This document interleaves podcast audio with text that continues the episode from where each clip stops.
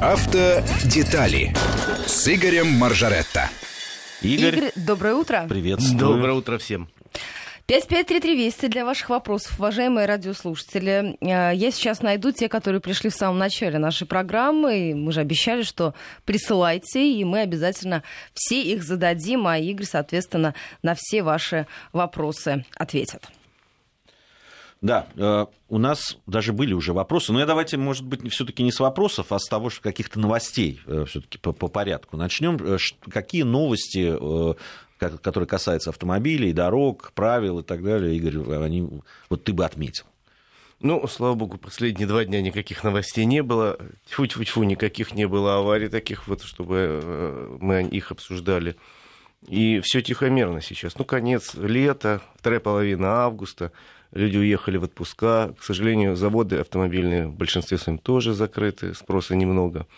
Кто-то э, из работников в отпуске, кто-то, правда, э, занимается тем, что оборудование э, То есть проходит в данном случае отсутствие плохих новостей это тоже хорошие Да. новости. Вот Это это- хорошая жизнь автомобильная начнет бить ключом буквально через пару недель. У нас 26 числа в Москве открывается выставка ежегодная оффроуд шоу. Вот это будет главное событие конца августа в Крокусе.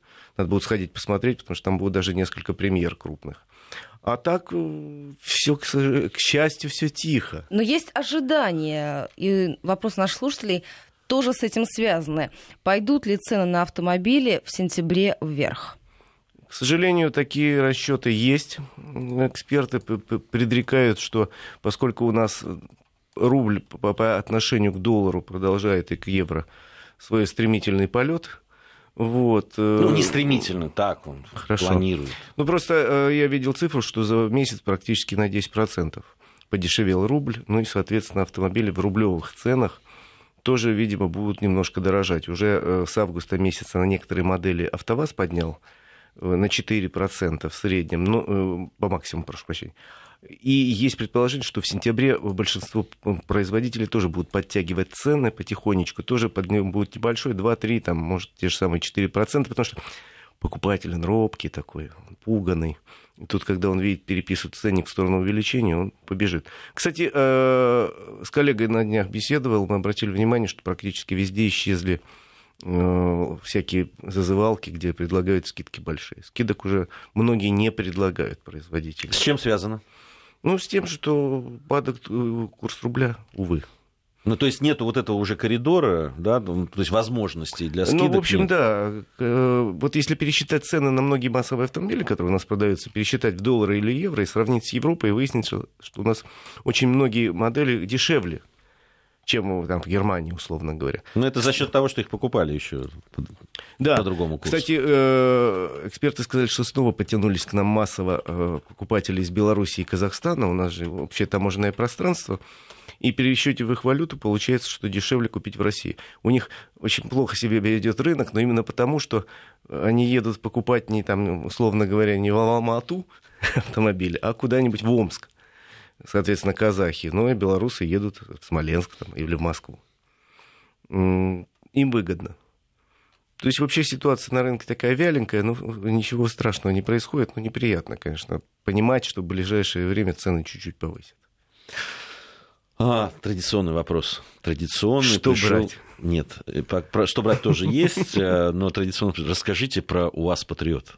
О, Алексей, вот УАЗ Патриот это, в общем, машина, как выяснилось, сильно недооцененная. УАЗ одна из вот двух-трех марок на нашем рынке, которые весь этот год демонстрируют, все падают, УАЗ растет. УАЗ растет, и причем так прилично растет, и за прошлый месяц, если мне память не изменяет, продажи на 70% УАЗа выросли. Э, По 7 месяцам, по-моему, процентов 8 плюс. А чем ты это объяснишь? Две вещи очень важные. Ну, во-первых, машина была явно недооцененная.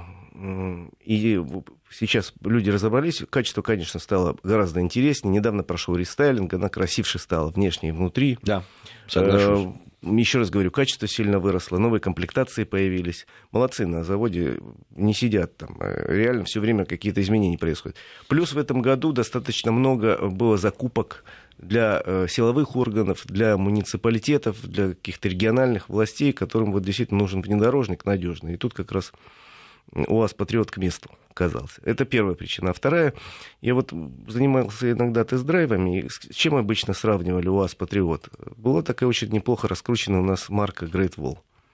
Они по цене примерно одинаковые. Э, ну, Great Wall чуть получше в городских условиях, Патриот чуть получше на бездорожье. А Great Wall практически с нашего рынка ушел. Ну, в общем, продажи там у них до сих пор только 2014 года машины. Цены на них выше, чем у конкурентов сильные. И от Great Wall все покупатели, которые целились, ну, не все, многие, посмотрели, сказали, да нет, лучше мы наш патриот купим. Он получается дешевле, выгоднее. Но я думаю, что все-таки сказалось, ну ты упомянул это, и го... все-таки стали пристальнее относиться к госзакупкам, э, да, как, где э, да. дорогие внедорожники японские ну, фигурировали. Ну, да. Собственно, нет уже таких денег, чтобы покупать себе э, Land Cruiser, даже собранный в России посмотрели, что вот есть Патриот в три раза или в четыре дешевле, и, в общем, совсем даже неплохой внешний и внутренний. А он тоже подорожает, если уж на него такой спрос? Видимо, да. Видимо, да, тут, ну... А сейчас сколько он стоит? У, мне трудно сказать, но там модели э, начинались... Хантер начинался от 500 тысяч. Ну да, в среднем 600. А да, Патриот где-то от 600 тысяч начинался и выше. Опять же, все время обещают новые опции, вот это появится. Вот эта модель, кстати, на конвейере года 20 прослужит. Игорь, что касается китайского автомобильного рынка, производство машин в Китае упало на 18%, и стоит ли ждать, что в Китае наступит кризис в автомобильном производстве? Ну, в Китае вообще предрекают кризис очень серьезный. У них там проблемы и на фондовом рынке большие, и проблемы с тем, что рост прекратился экономический. И, в общем, ожидают каких-то гадостей от Китая. Он столько лет был локомотивом мировой экономики, и так, так неожиданно, вот, кстати, и наши проблемы отчасти связаны с тем, что Китай сократил закупки, ну, во всяком случае, не увеличивает ни нашей нефти, ни нашего газа. Рост у них прекратился экономически. И тут, в общем, ничего хорошего ждать не надо всему миру, потому что э, еще раз говорю, когда вот такой локомотив, 20 лет, никаких проблем, каждый год рынок растет, все компании автомобильные там настроили заводы, все привыкли, что там продается 10, 15, 20 миллионов автомобилей в год – а теперь он сдувается. Темпы такие, уже темпов таких нету, вот Ольга правильно сказала. И все сильно напряжены мировые компании, потому что э, делали ставки очень большие на китайский рынок. Нам от этого, кстати, э, в общем, не горячо, не холодно. У нас продажи китайских автомобилей невелики совсем.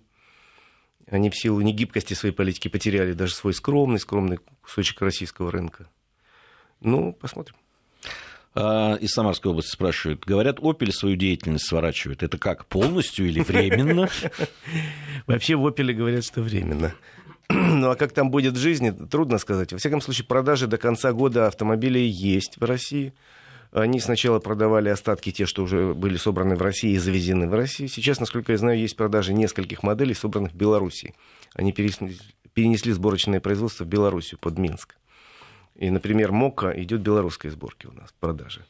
Но пока продается, до конца года будут продаваться спокойно, а потом заниматься э, обслуживанием. А, Алексей из Иркутска спрашивает, почему АвтоВАЗ изменил двухдверную концепцию новых лад на четырехдверную? Это каких? Ну, вот не знаю. Алексей спрашивает. Ну, во-первых, ни одной двухдверной модели никогда АвтоВАЗ не делал. Делали трехдверные. Трехдверные, да. Трехдверные ну, делали... Ну, это имеется в виду. Да. Трехдверные делали э, Ниву, которая называется э, Лада 4 на 4.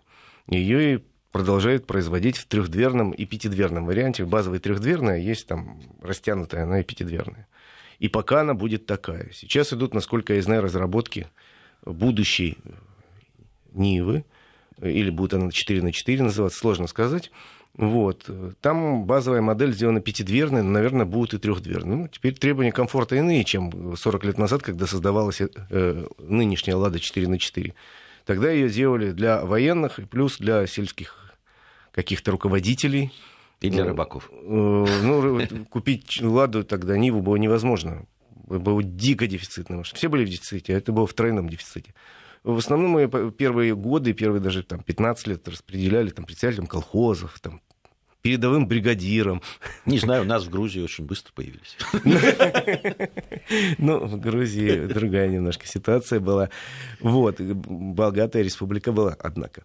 Вот, э, так что сейчас просто требования по комфорту немножко иные, поэтому все компании разработают как базовый пятидверный автомобиль, ну или четырехдверный, а потом уже смотрят на спрос, если есть желающие пересесть на трехдверку. Ну, вспомните RAV4. Сначала было трехдверное, потом пятидверное. Теперь только пятидверное. Трехдверное уже даже и нет, потому что, в общем, покупатель выбирает более комфортный автомобиль с задними дверями. Игорь, а наш слушатель в Твиттере пишет нам о том, что его очень сильно напугала история подмосковная, там, где разбили машину на мойке. Оказалось, что у человека, который машину выкатывал из бокса, не было водительских прав. Как себя обезопасить, чтобы не попасть в такую ситуацию, как жительница Серпухова?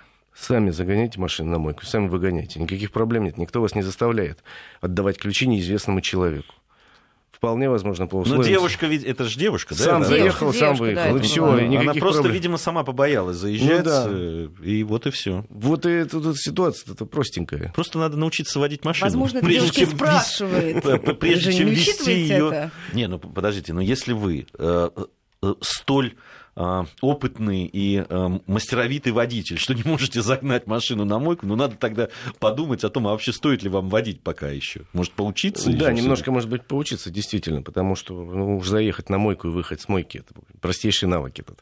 Ну, подождите, а вот как те самые случаи, когда ты там, допустим, приезжаешь в какой-то крупный торговый центр, во всяком случае, в Москве эта система работает, оставляешь машину на мойке, оставляешь ключи, а сам уходишь в кинотеатр, а они потом тебе выгоняют машину и ставят ее на Слушайте, стоянку. У нас есть такой сервис? Да, есть, это правда. Есть, Слушайте, действительно. круто. Я живу как-то... И даже не знаю. Я обычно сам загоняю машину и сам мой по, по выходным на даче. Мне нравится этот процесс. Вот, ну хорошо. Вы просто посмотрите на того человека, которому вы оставляете свой ключ. Внушает он доверие или нет? Или спросите, а у вас права есть? Не, ну вы просто как-то, Оля, оставлять совершенно... Первый раз вижу, вижу в жизни этого человека, на тебе ключ от моей ласточки, поставив его вот там. Помните, был случай несколько лет назад, когда где-то за границей в отеле хозяин дорогущий Феррари или Ламборгини отдал ключи какому-то менеджеру, типа, поставь мою машину. Тот сел, нажал на газ, и мало того, что грохал эту машину, еще, по-моему, 9, что ли, при этом разбомбил. У нас э, новости, новости середины часа, да, затем продолжим нашу э, беседу с Игорем Маржаретто. Продолжаем нашу программу. Э, ваши вопросы присылайте нам на смс-портал 5533, не забывая про слово «Вести» в начале вашего сообщения, ну или пользуйтесь, если у вас есть такая возможность, аккаунтами в социальных сетях нашими. А вопрос, который еще э, время помечено 7.13. Ждал а, человек. Да, что лучше купить, Hyundai iX35 или дождаться новый Тусан? Ну, это уже вы сами решаете, потому что iX35 очень хороший автомобиль, и его можно купить по некой цене, которая сейчас вот не так высока, как конкурентов. Когда появится Тусан новый э, на нашем рынке, сказать сложно. Видимо, в этом году, может, к концу но он явно будет дороже. Поэтому вы для себя решите, что для вас важно ездить на совсем новом автомобиле, каких еще мало совсем или почти нет. Некоторое время наслаждаться вниманием окружающих водителей. Или сэкономить деньги, купить сейчас, может быть, даже со скидкой найти AX35. Так что это по деньгам вопрос. То есть вопрос, сколько вы готовы потратить в данном случае на автомобиль. Да, и сколько вы готовы ждать, потому что несколько месяцев до появления Тусана на российском рынке пройдет все-таки. Я надеюсь, вы не будете ходить в это время пешком, там, плача, что вот ножки стерли. Из Санкт-Петербурга сообщение. Подскажите, пожалуйста, Nissan Енот, я могу ошибаться. Ноут. Это в народе. Извините, извините. Ноут в народе его называют енот. 1.4 механика 2008 года, э, пробег 190, в одних руках все время, машины довольны. Каких проблем стоит ожидать в дальнейшем? И стоит ли задумываться о смене? Ну, если он вас устраивает, ваши руки его радуют. Если он прошел за эти сколько, 7 лет 190 тысяч, и никаких проблем не было, ну и будет ходить какой-то. В принципе, заложен в современном автомобиле ресурс как минимум на 300 тысяч. Другое дело, что 7 лет и такой, в общем, серьезный пробег, надо быть готовым. Я не знаю, что ж вы там меняли уже в этом автомобиле. Какие узлы, какие, что вы там подвески делали, что вы там с двигателем делали. Наступает момент старения, момент усталости и у мотора, и у подвески, и у кузова, и надо, в общем, понимать, что дальше проблем будет больше. Я еще раз говорю, я не знаю, что вы там меняли уже в этом автомобиле, поэтому сказать, что вам придется на 195 тысячи сменить там, я не знаю, левый шруз, я не могу. Антон спрашивает, э, э, вернее, просит рассказать про кроссовер Альфа-Ромео. Ну, это пока планы. Сейчас все, автомобили, э, все автомобильные компании, такие э, небольшие, но очень модные в узких кругах, готовятся выпускать практически все кроссоверы, поскольку это э, сегмент рынка быстро растет, он занимает уже в Европе там треть, да и у нас в России даже больше, чем треть. Ну, то есть это не только наша мода? Это общеевропейская мода, общая даже мировая. И поэтому вот в этом году появляется там кроссовер от Bentley, там Лам, Ламборгини готовит кроссовер. Тут Ягуар чего-то тоже показывать будет, он уже концепты показывал. И Альфа Ромео, вот вроде осенью покажет нам что-то такое красивое. Но Альфа Ромео всегда делал очень красивые машины. Другое дело, что э, отменной надежностью они никогда не славились. Ну, красота, это не значит красивые машины и женщины, они иногда будут ветреные. Алексей Санкт-Петербурга про Датсон просит рассказать Индо и Мидо. Ондо. Ондо. Они говорят японцы. Э, значит, это, чтобы вы понимали, это в базе этого автомобиля лежит э, наша привычная Лада Калина, седан и хэтчбэк, э, и, соответственно, седан Датсон называется Ондо, а хэтчбэк называется Мидо. Вы знаете, это вот э, японские инженеры очень долго, тщательно и серьезно проработали с конструкцией, комплектующими и так далее нашей э, Калины. Изменили некоторые кузовные детали, оптику изменили, салон немножко изменили, двигатель довели чуть-чуть до ума. То есть это та Калина, которая она вот в идеале должна быть. При этом она называется красивым японским названием, поэтому люди очень многие выбирают, понимая, конечно, что это, в общем, в основе наша калина, ну, называется красиво. И подогнанные детали лучше, и звукоизоляция гораздо лучше. Почему бы и нет? Я считаю, что серьезный выбор. Чуть-чуть дороже Калины, но дешевле всех других иномарок. Игорь, хотелось бы поговорить по поводу реформы системы обучения водителей. Об этом как раз спрашивает наш слушатель. Можно ли делать уже какие-то выводы, подводить какие-то итоги после реформы системы обучения водителей? Количество автошкол сохранялось, площадки расширялись. Но была ли решена главная проблема обучения будущих водителей? Стало ли эффективнее и лучше? Значит, э, смотрите, ну год прошел, да, действительно отметили на днях эту дату. Э, у нас уменьшилось количество школ. Я надеюсь, что ушло э, совсем в прошлое понятие портфельные школы. Это, как правило, была фикция. Это человек с печатью, который штамповал свидетельство, и все, за, за маленькие деньги. Это ушло в прошлое, потому что теперь ГИБДД, прежде чем выдать лицензию на рабочей школе, обязаны проверить и наличие там классов, преподавателей, их образования, есть ли пособия, есть ли какие-то компьютеры есть ли самая главная площадка, автомобиль и так далее.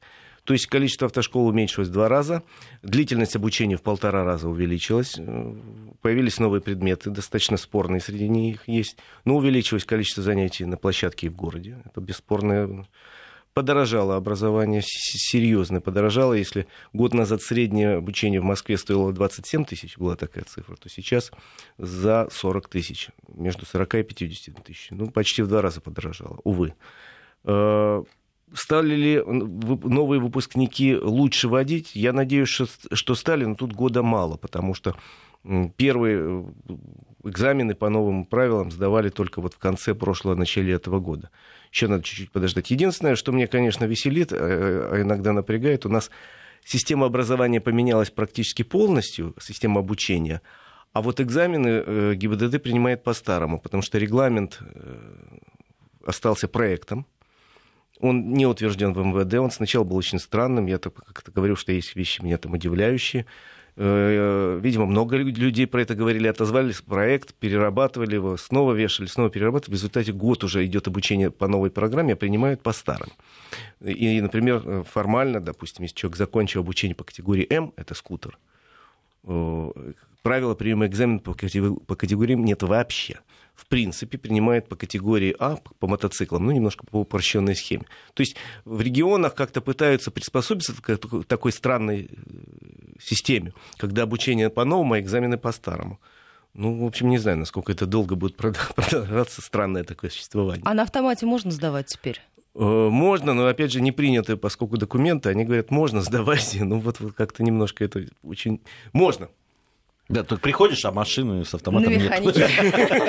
а машина с автоматом, но на механике. А на своих машинах можно сдавать?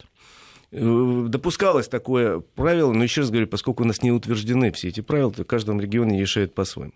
А что касается автомата, я вспомнил, знаете, была такая легендарная фраза легендарного Генри Форда, который говорил по поводу модели Т, что мы готовы предоставить вам автомобиль любого цвета при условии, что вы выберете черный. Они выпускались в одном цвете, только черные были. Спрашиваю... а можно, да, можно еще один конечно. вопрос по поводу автомата? А в правах будет стоять эта отметка, что там разрешено только да, на да. автоматической коробке? Там стоит пометка в правах, разрешено вождение автомобиля только с АКП. Если вздумаешь сесть за э, руль э, У меня уже с, есть с механикой, я условно говоря, с механикой, то это будет считаться как будто вообще без прав. Вот, это важно. Я, я помню по поводу одного моего приятеля, который жил в Америке, э, когда мы приехали к нему, а, его соседи там пришли на барбекю, как это положено, когда дорогих гостей встречают. Угу. И они говорили, о, он очень хорошо водит он просто профессионал, он ездит на, вот, на, на ручке, у него он переключает скорость. Да, но в Америке вообще, если ты хочешь купить автомобиль с механикой, это надо отдельно обговаривать и заказывать, иначе нет. Не, просто у дилеров, как правило, нет автомобиля. Не, не при... Но это как в Европе, когда рентуешь, что нужно отдельно оговаривать автомат, потому что там в основном механика, да. В Европе там другая система, там они экономные очень, они ведь считают деньги. Самый м, распространенный автомобиль в Европе на сегодняшний день это автомобиль Б или С класса, э, дизельный и с механикой. Да. И вот это самая модная машина. Вот, вот, вот, вот это мы хотим. Вот. Кстати, на наш рынок выходит, ну, вот кто-то уходит с рынка, а кто-то приходит. Вот на наш рынок выходит сейчас новая модель Сузуки. Они вернули модель Витара, и у меня была Витара. Меня была Витара пятидверная в конце 90-х годов. Я О, был король. Был крут. Я был король белого цвета. Вот, Витара вернулась на наш рынок, и они говорят, что очень хорошо, потому что сейчас, говорят, на рынке многие ушли, нам просторнее будет. Вот у нас основной конкурент Мока уходит, вот тут-то и мы подсуетились. Ну, это тоже хороший знак, что многие компании остаются. Более того, выводят новые модели, показывает, что Ford Fiesta новый начинает продаваться вот буквально на днях. Очень хорошие цены объявил, причем и седан, и хэтчбэк. То есть многие компании решили, что будут здесь сидеть, грызаться в землю, не уйдем никуда, будем ждать, потому что все говорят, кризис он имеет привычку кончаться когда-то, а наш рынок, так, есть свойства таких развивающихся рынков, они очень быстро восстанавливаются. Ну и у нас есть определенная консервативность, мне кажется. То есть, э, если, допустим, э, что-то новое будет приходить, э, это, конечно, вызывает всегда интерес, но при да, покупке все равно человек отдает предпочтение чему-то уже да, известному. И если, и ну, те во компании... всяком случае, марки известны, да, да, да конечно. Конечно, же. те компании, которые закрепятся и, и останутся с нами, угу и у них больше шансов, когда все у нас станет опять хорошо. А мы-то верим в это. Э, спрашивают, в чем отличие Дастера, Рено Дастер и Nissan Тиран? Э, отличия чисто внешние, их не так много. Там решетка радиатора, иная, шильдики другие. Есть небольшие изменения в салоне. Но, по сути, это одна и та же машина, в общем, с минимальными различиями. По подвеске вообще никаких различий нет, по двигателям нет никаких различий. Ну, я говорю, чисто внешне, это такая маркетинговая политика достаточно часто. Компания предлагает один и тот же автомобиль под разными соусами. И, и Тирана считается, поскольку марка Nissan хотя и с Рено входит в один консорциум, более такая престижная и, соответственно, чуть дороже Тирана. Вот он дороже. Спрашивают по поводу разрешения для инвалидов ездить на мотоциклах. Есть ли такая возможность? Я думаю, ну, дело в том, что у нас вообще, что касается инвалидов, э, не очень прописаны все правила игры по, по, по отношению к инвалидам, и каждый раз решается в, инди, в индивидуальном порядке. И должна принять решение врачебная комиссия в первую очередь. Может этот человек управлять мотоциклом или не может. Ведь инвалид бывает разный. Бывает инвалид, условно говоря, человек там, ну, с больной печенью. Наверное, он может. А бывает человек без каких-то э, конечностей, и тут уже вопрос очень спорный. Ну что, у нас впереди короткий выпуск новостей. Сразу после вернемся в эту студию. Игорь Маржаретта в гостях. Задавайте свои вопросы. 5533 Вести. Продолжаем нашу программу, э, продолжаем задавать ваши вопросы Игорю Маржаретто. И вот Марина из Санкт-Петербурга написала э, вот такая история. Сиат Ибица 2013 года, автомат, комплектация стайл, дополнительные опции, машиной довольны, но появилась необходимость срочно продать. Однако покупателя не найти. Салоны предлагают 400 тысяч рублей, а покупала за 700. В чем проблема, спрашивает Марина. Марин, по-моему, вы ответили на Да, проблема... Покупателя не найти, вот в чем проблема. Проблема две. Во-первых, сейчас вообще трудно найти покупателя.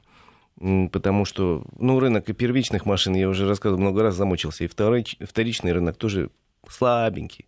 Падение там треть примерно составляет меньше стало покупателей. Потом марка Seat, очень хорошая марка, но у нас она совсем не раскручена. У нас представительства Seat уже нет. Она э, раза четыре выходила марка на наш рынок и потом уходила.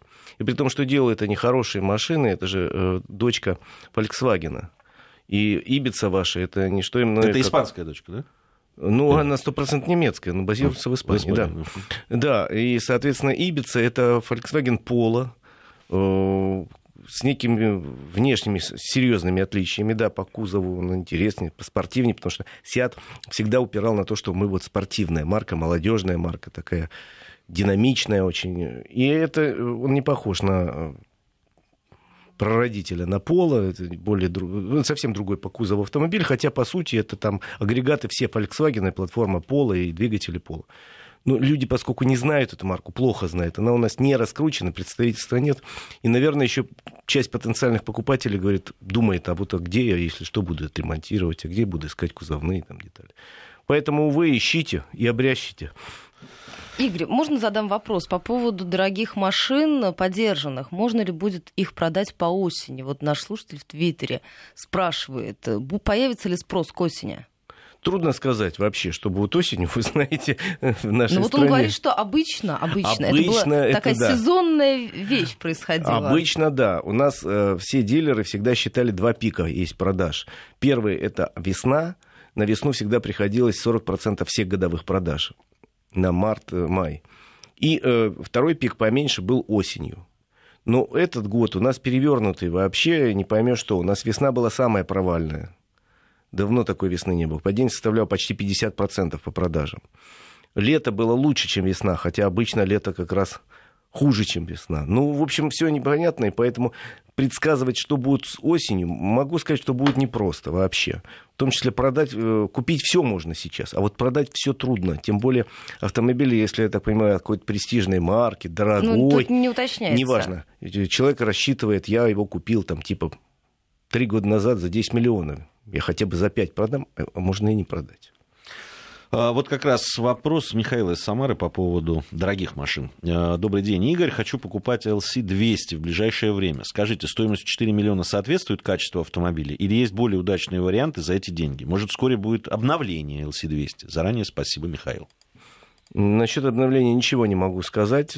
Цена уж такая установлена компанией Toyota, ну и сами решайте. Наверное, в такой комплектации дешевле вы или дороже. Там, э, в принципе, в этом э, секторе, в этом сегменте рынка так примерно все и стоит. Если вы посмотрите там или Nissan Patrol, там он столько же стоит, условно. Ну, а вот по поводу более удачного варианта за эти деньги? Не знаю. Не, не, трудно сказать, потому что э, Land Cruiser это автомобиль такой очень надежный и хороший всегда при перепродаже.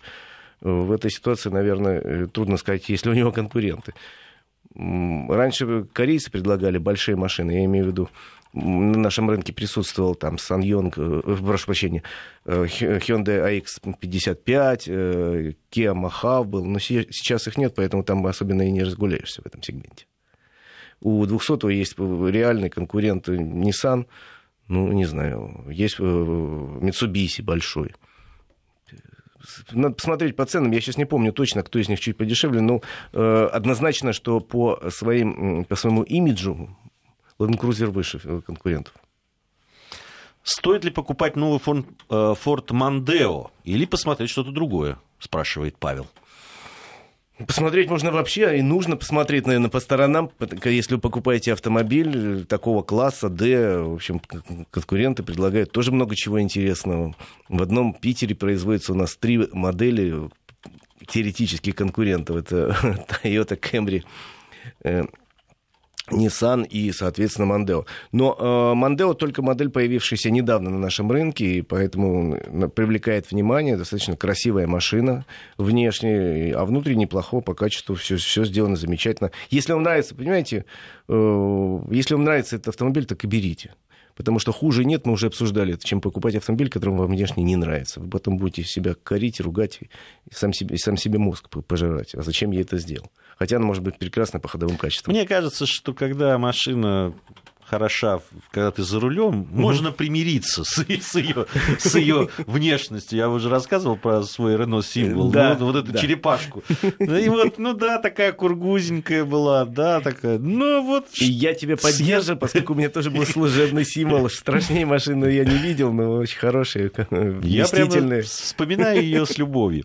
А, спрашивает Игорь, здравствуйте, скажите, что с техосмотром? Вчера мне э, диагностическую карту прислали на электронную почту, и при этом ни, э, ни один из моих знакомых реально его не проходил. Значит, смотрите, техосмотр он у нас формально является обязательным, но так уж сложилось, что нас всегда кидает из стороны в сторону. Сначала э, многие годы техосмотр у нас превратился в долгую, мучительную, противную и очень дорогую процедуру, бессмысленную по своей сути. Сейчас он короткая э, и тоже бессмысленная процедура. Ну, кто-то проходит на самом деле. Ну, вы понимаете, во-первых, вы отменили техосмотр для автомобилей с, до трех лет, и это правильно. Старше трех лет, э, вы знаете, ну лучше, конечно, пройти для себя. Тем более, что сейчас проверяют там буквально 6 параметров, и это, я считаю, вполне Слушай, достаточно. Вот, Игорь, я, я все время хотел понять. Ну, вот, допустим, у меня машина. Вот ей скоро будет 3 года. Я прохожу все э, да, там, плановые вот эти угу. осмотры и так далее. Ну вот мне надо еще вот по этому поводу. Ну, понимаешь, сейчас техосмотр достаточно просто проводится. Для этого даже не надо во многих случаях специально оборудованный пункт. Потому что я, например, как-то проходил, э, страховая компания крупная, у них большой офис, и при этом офисе сидел человек. Он сказал, я имею право, вот у меня документы, все, я страховой компании. И он проверил, он посмотрел с приборами, люфт руля, свет, там тормоза проверил. У него чемодан приборов был. После чего это стоит сейчас 700 или 800 рублей, выдал бумагу. На этом все закончилось. Но он э, честно проверил вот это тормоза. Он честно проверил руль, там, свет. Но сейчас же можно и при каких-то да, дилерах проходить. Да, конечно. Это, не, это стоит копейки. Лучше, конечно, пройти лишний раз. И будет бумага, спать будет спокойно, потому что если выяснится, что липовый был выдан этот самый диагностический лист, или э, еще что-то, страховщики могут сильно потом попортить кровь, если что случится. Не те деньги, которые надо экономить.